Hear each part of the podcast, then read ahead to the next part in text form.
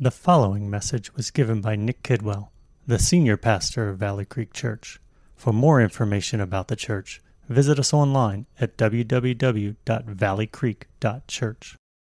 We, um, we get to be back uh, now in our Matthew series. It's good to be back in the pulpit with you all. I'm particularly excited today as we look at one of the most significant passages in the Gospel of Matthew. Um, for any of you who know me, you know that I love a good renovation. When I walk into a room in need of a facelift, I can see what it could be, and that's very exciting for me.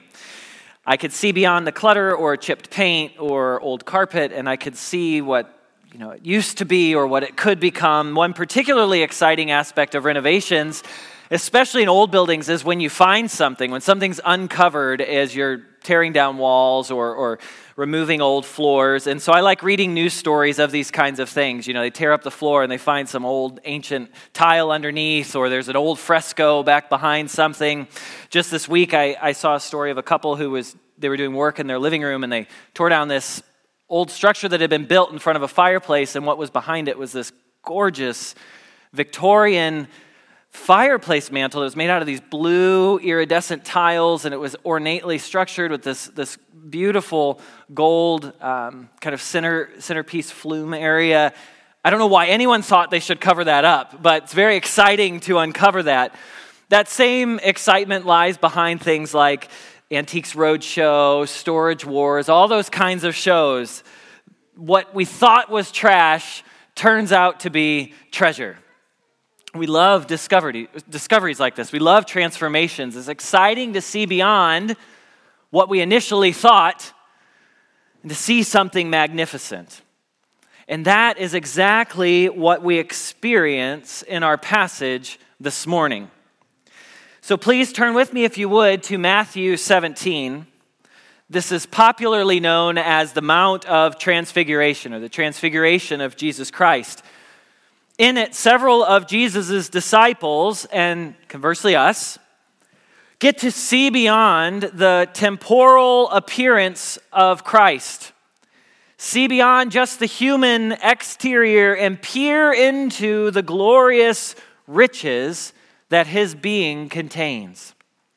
We're told in the book of Isaiah that when the Messiah comes, he wouldn't be anything noteworthy on the outside. Isaiah says of the coming Messiah, he had no form or majesty that we should look at him, and no beauty that we should desire him. Jesus was born to two unknown working class people in a small town and an occupied nation in a small corner of the globe.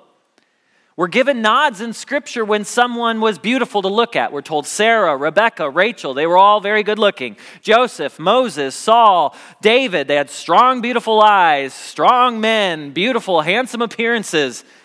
We're not given any kind of description like that of Jesus. From what Isaiah tells us, he was average at best and may have even veered on the unattractive. Yes, he worked miracles. Yes, he spoke glorious things, but our eyes often crave delights that they can take in. As much as we rightfully remind one another that beauty is only skin deep, we still so often judge based on the outside appearance and on beauty. Studies have shown that objectively beautiful people are deemed more trustworthy and, and tend to collect more followers based on nothing else besides how they look. This was not Jesus. Jesus was not the dashing, blue eyed, flowing haired man so popular in Western depictions. He wouldn't have been the guy that you would have immediately thought, he's the one I want to go get to know. However, as our passage reminds us this morning, things are not always what they seem like the hidden gem on the Antiques Roadshow or that ornate Victorian fireplace hidden behind the plaster wall. There's a glory and a majesty and a splendor to Jesus Christ that its humanity veils. And for those who have eyes to see, we can see beyond the humanity of Christ to the majesty of his being. And in this moment here in chapter 17 that we are about to read, Jesus helps his disciples to do just that. but not just with their hearts, but with their eyes too. He allows them to peer into his glory that they might be strengthened in their hearts and that we might gain more of Christ as well. So we're going to read now. Uh, we're going to read in chapter 17, but I'm actually going to start us in chapter 16, verses uh, starting at verse 27, because there is a, a tie there. But let me pray before we read. Father, we come before you this morning and we ask that you would help our hearts, our minds to see the truth. Help us to marvel at who Jesus Christ is. Help us to, to hold together in our hearts and our minds the various aspects of his being. Father, we thank you that you are glorious and transcendent and far above, but we thank you that you have condescended through your Son, Jesus Christ, that we might know you. Help us to know you this morning. Help us to better understand who you are and who your Son is. We pray all of this in the name of your Son, Jesus. Amen. All right, 1627. For the Son of Man is going to come with his angels in the glory of his Father, and then he will repay each person according to what he has done. Truly, I say to you, there are some standing here who will not taste death until they see the Son of Man coming in his kingdom. And after six days, Jesus took with him Peter and James and John, his brother, and led them up a high mountain by themselves. And he was transfigured before them, and his face shone like the sun, and his clothes became white as light. And behold, there appeared to them Moses and Elijah talking with him. And Peter said to Jesus, Lord, it's good that we are here. If you wish, I'll make three tents here one for you, and one for Moses, and one for Elijah. He was still speaking when, behold, a bright cloud overshadowed them, and a voice from the cloud said, This is my beloved Son, with whom I am well pleased. Listen to him. When the disciples heard this, they fell on their faces and were terrified. But Jesus came and touched them, saying, Rise and have no fear. And when they lifted up their eyes, they saw no one but Jesus only. And as they were coming down the mountain, Jesus commanded them, Tell no one the vision until the Son of Man is raised from the dead. And the disciples asked him, Then, then why do the scribes say that first Elijah must come? He answered, Elijah does come, and he will restore all things. But I tell you that Elijah has already come, and they did not recognize him, but did to him whatever they pleased so also the Son of Man will certainly suffer at their hands. Then the disciples understood that he was speaking to them of John the Baptist. This is the word of the Lord. On New Year's Eve, we looked at Peter's declaration of Jesus as the Christ, the Messiah, the Son of God, a turning point in the book of Matthew. Peter and the disciples had finally come to the understanding that Jesus was the one that the scriptures were pointing towards all this time, the Messiah to come. But the very next passage revealed that they still didn't get the fullness of what that meant. When Jesus shared with them that the path of the Messiah was one of suffering and death, the disciples balked. Peter, we are told, actually rebuked Jesus and told him it must not be so. Clearly, this shows that Peter didn't yet understand what Jesus came to do, but the fact that Peter rebuked Jesus also shows he still did not understand who he was talking to. Well, here in the Transfiguration, Jesus graciously continues to help the disciples grasp not only the reality of his mission that he must suffer and die, but he also pulls back the curtain to help them understand just who he is. And he does this to strengthen their faith for what lies ahead and to increase and build their trust in him. The transfiguration was a moment of assistance for the disciples in building their faith. The moment of glory for Christ is not fundamentally for him. This narrative is clearly structured around the benefit that this experience was for the disciples. That's massively significant and important for us to grasp. That means that this moment is designed for us as well. While Jesus first orchestrated this for Peter, James, and John, as verse 1 says, his seemingly closest three disciples that we see throughout the scriptures, it's clear later in the passage that he intends for this story to be shared at the right time with us as well. This is here to help us. This is here to help us to see that Jesus is the eternal Son of God, one with God Himself sharing in His eternal glory. The disciples still wouldn't grasp that.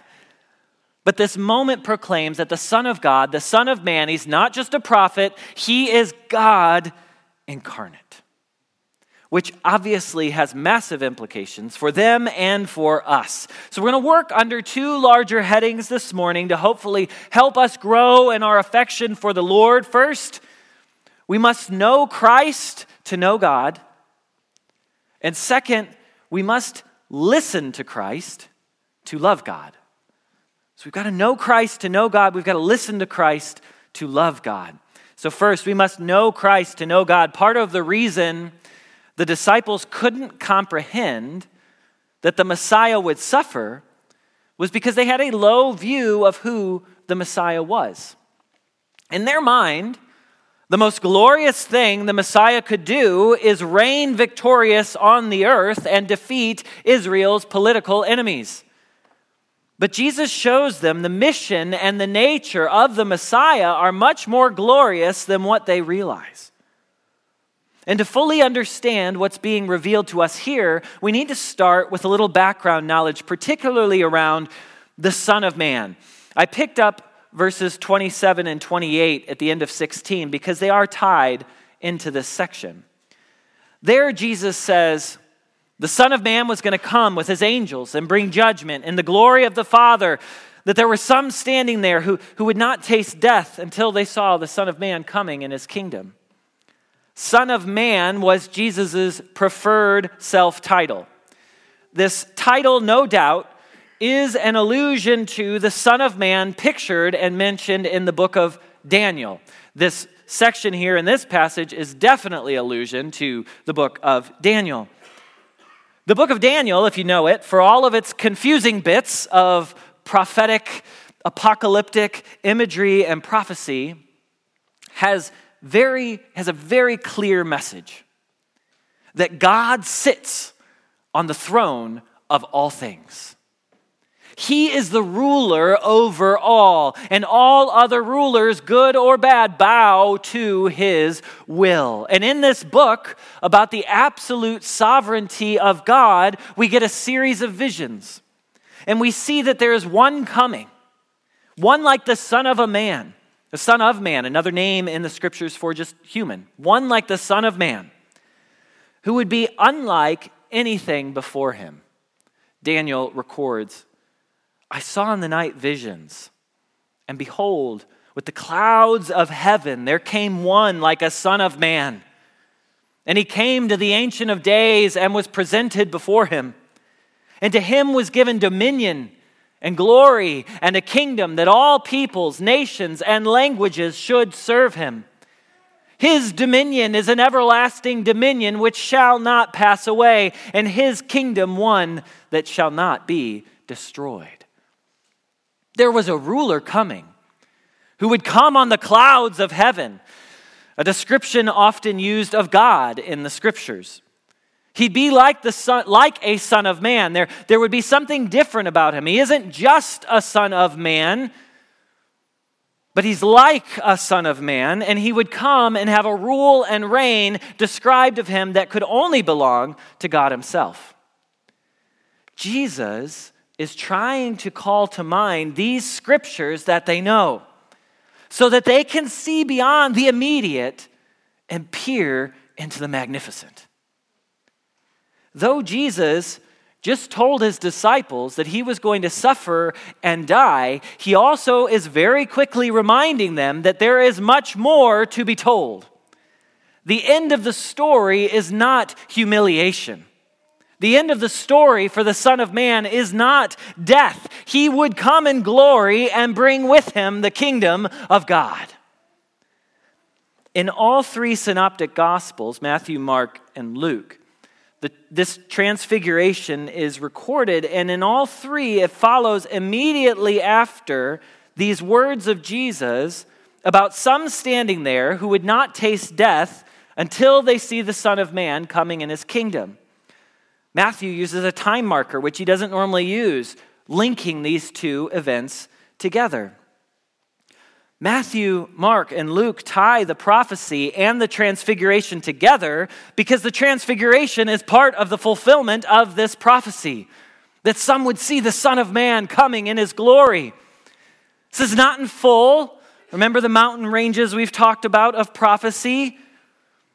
But it was in part his glory coming. These three, Peter, James, and John, were about to see the Son of Man coming in his glory, bringing the kingdom. Not just a foretaste and future glimpse. This isn't just saying, I am coming in glory, but it's a revelation of that which is already taking place. For as normal as Jesus looked, there was much more to him. And while great miracles and wonders were happening, around them through Christ. Great prophets had worked miracles before. But no, this moment helps the disciples see there is a glory here unlike any other. There's a work going on here unlike any that the world has ever seen. The Son of Man had come. He was coming and would come into the world bringing the kingdom of God. In this moment, as they saw the face of Jesus Christ shine like the sun and his clothes become white as light, they saw partial fulfillment of that vision of Daniel. This was the Son of Man indeed.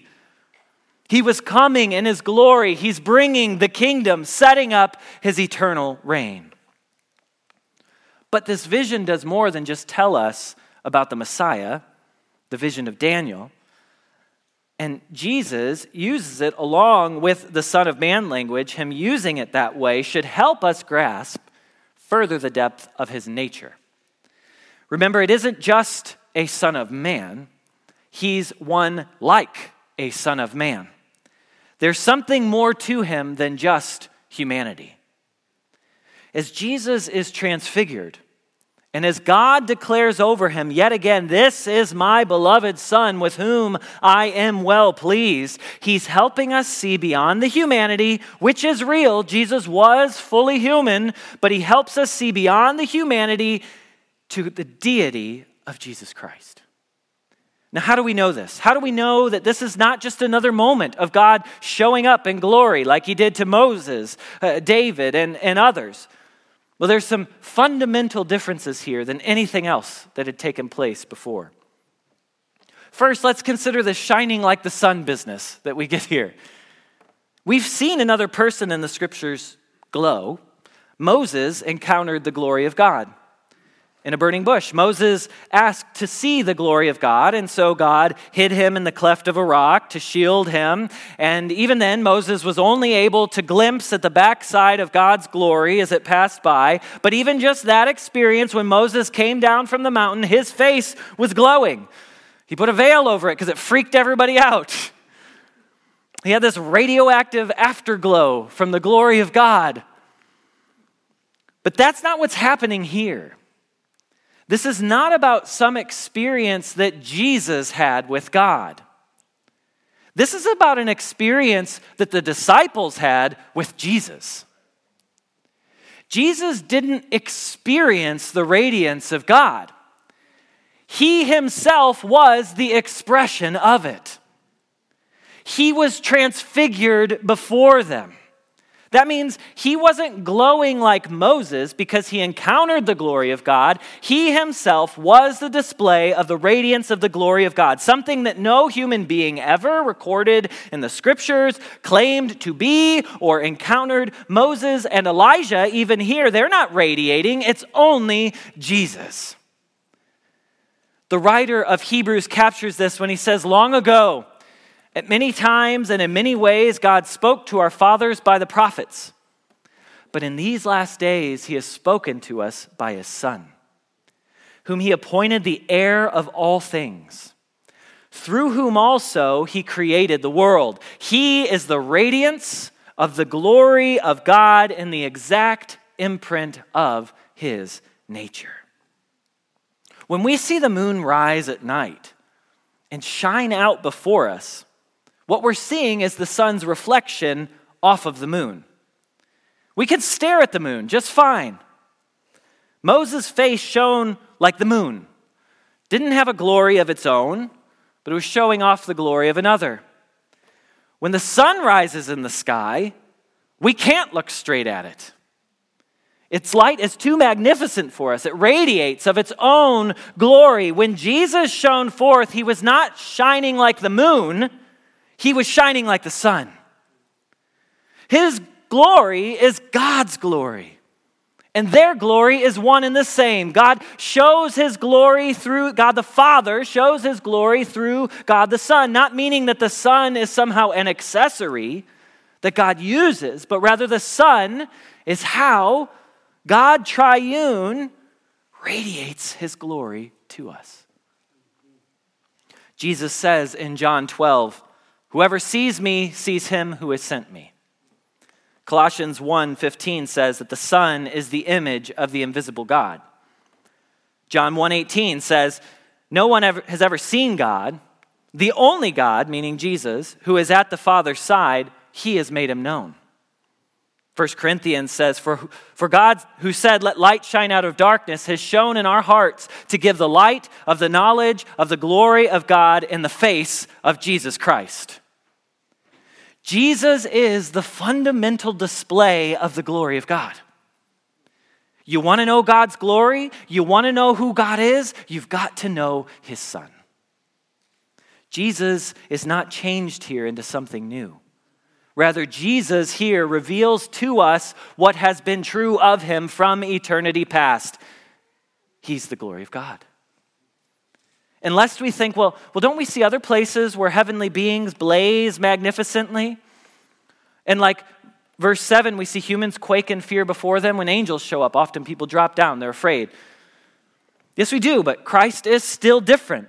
Here, once again, from the author of Hebrews, after making purification for sins, he sat down at the right hand of the majesty on high. Having become as much superior to angels, as the name as he has inherited is more excellent than theirs. For to which of the angels did God say, You are my son, today I've begotten you? Or again, I'll be to him a father, and he shall be to me a son. Or again, when he brings the firstborn into the world, he says, Let all God's angels worship him. When people worship angels in the scriptures, they are corrected. When we see people worship Christ in the scriptures, they are commended. Jesus shining forth like the sun helps us to see that. But there's further helps in this scene as well, in revealing the divine nature of Christ. We see God affirm that the disciples were to listen to Christ. We're going to talk about this more specifically in just a minute. In the Old Testament, when someone would go up on the mountain and experience the glory of God, they interacted with the voice of God. In this scene, we see the disciples interact with Jesus. And when God the Father resonates around them, he tells them that Christ is the one that they are supposed to be listening to. If that declaration of God weren't enough, the appearance of Elijah and Moses alongside of Christ further highlights what he's come to do and his superiority. Not only do they stand as confirmation that Christ is the Messiah, Moses spoke of a prophet who was to come like him, to whom we should listen. And the scriptures said that Elijah must come, and then the Messiah and his kingdom. So these two appearing say that the long awaited prophet had arrived, the kingdom was finally coming. They're confirmation of that. But they also appear to help the disciples see that even Moses and Elijah are superseded by Jesus. When Peter and the disciples see that Jesus is conversing with Elijah and Moses, and I don't know how they knew who they were, probably heard names used, I don't know, but they knew it was Elijah and Moses. It's Peter says, in typical Peter fashion, It's good that we're here. If you wish, I'll make three tents one for you, and one for Moses, and one for Elijah. Peter's not commended for this, but he's corrected. Though Peter understood Jesus was the Messiah, he still placed him on the same plane as these other prophets. The fact that Peter wanted to make a tent wasn't necessarily the problem. Could have served practically, there were ceremonial aspects to it, it would have conveyed. The problem here is Peter is placing Moses and Elijah right alongside Jesus. The Father ensures that the point of this whole event is not missed. No, Peter, Jesus is not just another prophet. He is the fulfillment of Moses and Elijah. He is greater than they are. This is my beloved Son. You listen to him. He is the great prophet to come. He is the Lord coming in power. We are told John the Baptist was the last Old Testament prophet and the greatest, even greater than Moses. Yet John the Baptist said he was not even worthy to untie the sandals of Jesus. One could come to know God without knowing about Moses or John the Baptist or any of the other prophets in the scriptures. We should know them, they help us know God, but we could know God without them. One cannot know God without knowing his son, Jesus Christ. Peter and the disciples had finally grasped that Jesus was the Messiah the Savior to come. But they still didn't grasp who he was. The divine, eternal Son of God. Jesus is helping them see that. Jesus is helping us see that. This morning in Donuts and Doctrine, another plug, we answered the question how many persons are there in God? We chewed on this very thing. Great questions coming from even some of the younger kids around us. Jesus, the answer to that question, how many persons are there in God, is this there are three persons in the one true and living God the Father, the Son, and the Holy Spirit. They are the same in substance, equal in power and glory. Jesus is not just a human, he is also divine. He's not just a God, but he is the God of the universe. As with all tensions in scriptures, we tend to slide off one way or the other when we want to wrap our minds around something. Where the scripture teaches God's sovereignty and man's responsibility, we tend to slide one or two ways rather than hold them together in tension. Where the scriptures teach that we're saved by grace alone, yet we are to pursue good works and righteousness, we tend to slide off one way or the other cheap grace or works based faith. And where the scriptures teach that Jesus is fully God and fully man, we can tend to slide off one of the two directions. There have been heresies over the ages trying to cut out one or the other to make it easier to comprehend. We must never, even if in practice, unintentionally do this. We've got to see Jesus as utterly approachable and infinitely gracious towards us in his humanity we see Jesus as the one who calls us friend. We see Jesus as the perfect human who did what we could not. But moments like this remind us we cannot forget this Jesus is also the same God who dwells in unapproachable glory.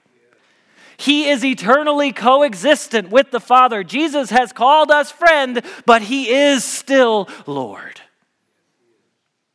We see this here. God says, listen to him in this glorious display. But then, when it's all over, Moses and Elijah are gone, and the curtain of the glories closed yet again. What does Jesus do? He touches them graciously. He tells them to rise and not to fear. That's the glorious truth about Jesus Christ. Christ can relate to our humanity. And we can look to Christ as an example. Christ has made a way through his death and resurrection for us to be with God so that he can say to us, Have no fear.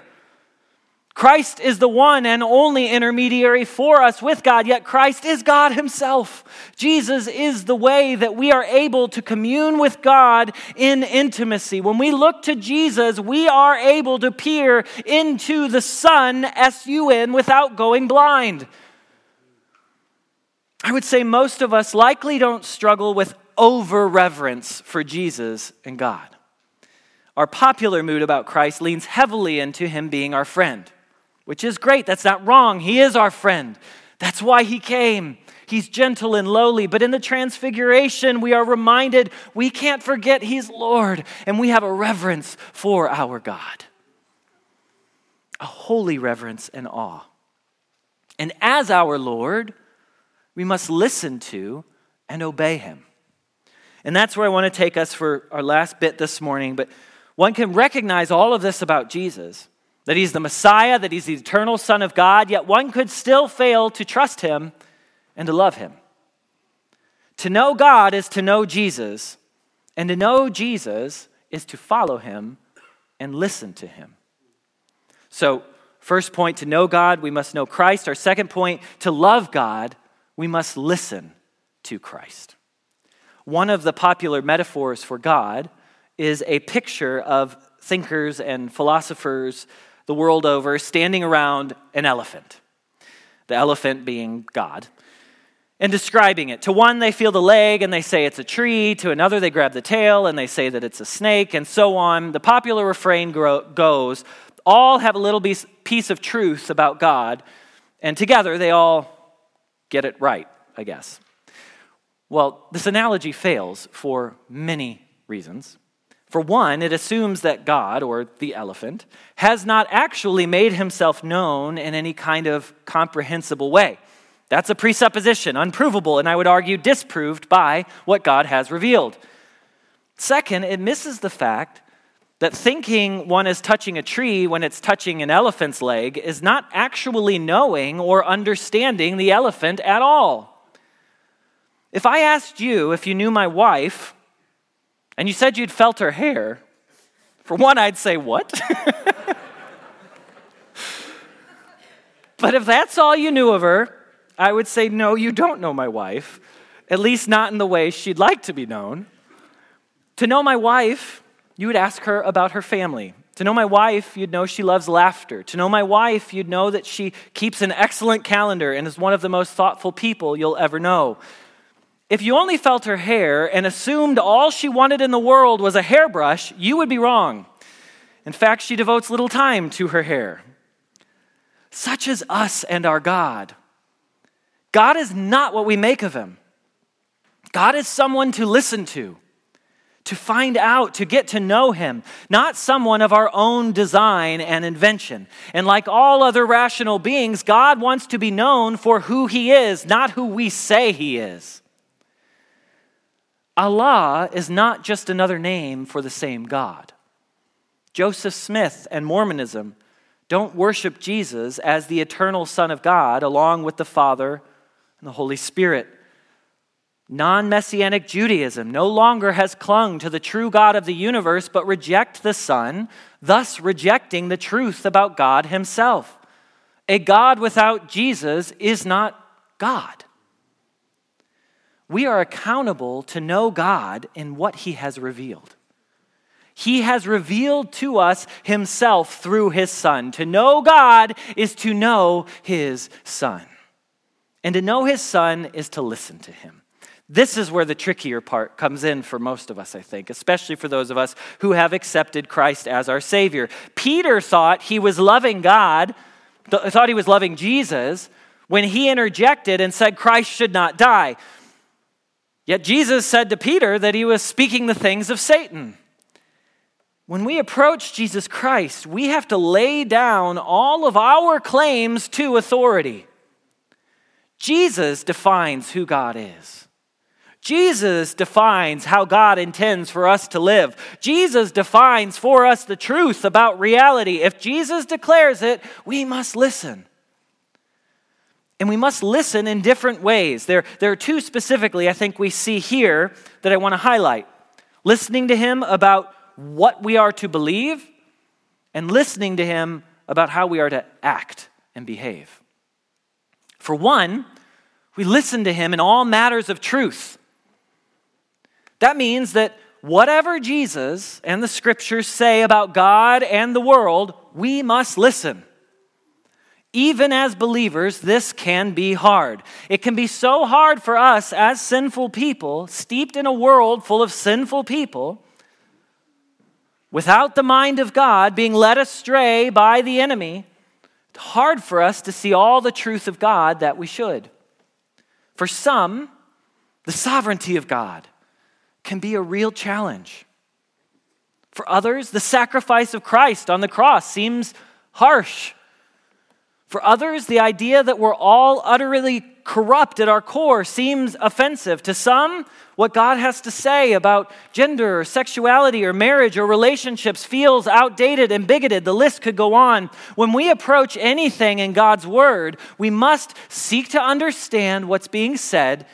But if we come to understand what it says and we just don't like it, we're the problem, not God's Word. And rather than abandoning it, we're trying to twist it to be easier to swallow. We pray and we ask God that we would delight in it, that we would cherish His truth, and that we would be able to listen to Him through His written and revealed word, which is embodied in our Lord Jesus Christ. I've had to do this myself many, many times over. There are things about God, His plan, or reality that, that I once would have said, No, God, far be it from me that it should be that way. But I can say with gratitude to God that many things I once found hard or confusing, God's helped me to see the beauty and the goodness of His ways. We are always called to listen, even when it's hard to do so. That's what these disciples had to do. They didn't understand why the Messiah would have to suffer. That's not a hard thing for us to accept at this point. We're so steeped in the reality of the gospel. But for them, that was earth shattering, made no sense. They didn't understand how Elijah was supposed to come before the Messiah if Jesus had already arrived and he was the Messiah. They're trying to piece all that together in their mind. Wait, I don't, I don't understand that. They, they hadn't realized that John the Baptist represented Elijah and, and, and that he had already come, and they're confused about that. They didn't get why Jesus dined with tax collectors and sinners. They didn't get why Jesus didn't push fasting like John's disciples. They were confused by all these things. They thought they knew what it should be, and this wasn't what it was.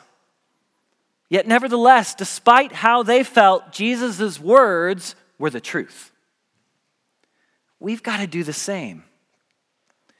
We also have to listen to Jesus for direction in our lives, how we have to behave. There are many things God has revealed explicitly to us. The Sermon on the Mount was full of practical guidance on how a member of the kingdom of God ought to behave, what actions are pleasing to God. We cannot simply overlook these commands, but we have to take them seriously and we pursue them with diligence. If the Lord tells us to do something in His Word, we must do it. And if He tells us not to do something in His Word, we must not do it. There will also be times through circumstance, prayer, conviction, and application of God's word that He'll lead us to make some specific choices for our lives. They aren't always easy. I consider you guys, the Schultzes, that's not an easy decision to make. Going to dangerous places, dark places to share the gospel. The Lord may ask us at times to do something very difficult. Maybe last week, as we talked about generous giving, you were pricked in conscience and you felt convicted to give towards something in a way you never have before. I remember before Happy and I got married, and I share this not in pride because this certainly is not the norm, though I wish it were in my life. But as an example, before we got married, I heard a message on generous giving, and I was convicted, unavoidably convicted. I, I couldn't get away from the thought as much as I wanted to, and I felt the Lord was laying on my heart that some of the money that we'd set aside for our honeymoon needed to go towards a friend who was in a tough financial spot. That was hard to accept. I'm glad I obeyed, but it was hard. Maybe the Lord's calling you to do a different kind of work for his purposes. But doing so would mean a cut and pay. Maybe the Lord's convicted you to expose some sin in your life, but you're worried about the repercussions. Perhaps He's calling you to speak about Christ to your unbelieving friends or neighbors, even if it means you might be rejected by them. Whatever it is, we are called to follow, to trust him. Jesus says, if we love him, we will keep his commands. He's given us explicit commands, and at times, through his leading in the Holy Spirit, he'll call us to things. If we reject firm conviction or clear command, in both cases, we betray Christ. Jesus told these disciples that they were going to suffer for his sake. He told them that if they were going to follow him, they needed to take up their cross daily. Would they listen to this? Well, Jesus is helping them here by displaying his glory, helping them to have a firm foundation of trust. Jesus is the Son of God. He's the one we look to to know God. He's the one we love and obey, and this is for our good. We may have ways that seem right in our own eyes, but I guarantee you they do not produce the life, the joy, the righteousness, the fruitfulness that comes from listening to and following Jesus. Church, we need to be the most humble people. And in our pursuit of God, we must humble ourselves. Take Him at His word, even if we don't understand, and follow Him where He's leading. Is there something right now you're resisting in God's word? A truth you don't want to believe or accept? Is there something He's calling you to and you're afraid to follow? Let this moment of transfiguration be a reminder to you of just who it is that's speaking to you. He's worthy. He is worthy of our praise and our trust. And if you've not put your faith and trust in Jesus Christ, know this these things really happened. Later in his second epistle, Peter writes about this very moment, about this experience, and he uses it to help people accept the truth. Jesus didn't have some private mountaintop experience. He, in many ways, revealed himself to be the transcendent Son of God to hundreds and thousands of eyewitnesses. And in his resurrection, he did the same. And this radiantly glorious Son of God offers you now relationship with God if you repent of your sin and trust in Him. You can't approach God without the forgiveness of Christ. But when you look to Christ for forgiveness, you will experience God Himself and be invited into His very glory. Church, as we go from here today, let's go remembering who it is we worship, who we're singing about. We can sing songs on a Sunday and things just start to turn into words. We say Jesus' name, we say Christ, we say Lord, we say God, and at times they can just be words flowing through our minds. Let's fight to soak in the glory of what these words mean. Let's remember what Jesus has done for us, and let's follow him wherever he leads.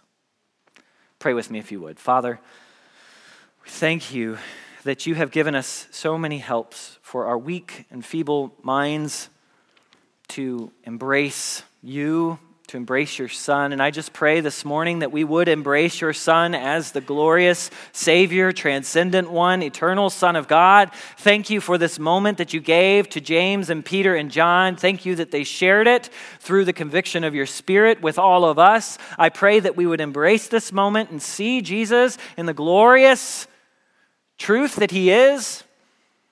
And Father, wrapped up in that, that we could see the two things at play and our Lord. Jesus, thank you that you are a friend.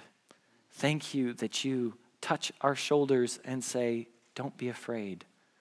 But thank you that you are Lord. Help us, Father, to kneel and bend our knee to you and your Son and the movement of your Spirit. Help us to be obedient people who also reflect, who shine like the moon, who reflect the sun of the light of the sun. Thank you, Father, for your mercy and your grace. We pray all this in the name of your Son, Jesus. Amen. You've been listening to a message by Nick Kidwell, given at Valley Creek Church. For more information on the church and other messages, please visit us online at www.valleycreek.church.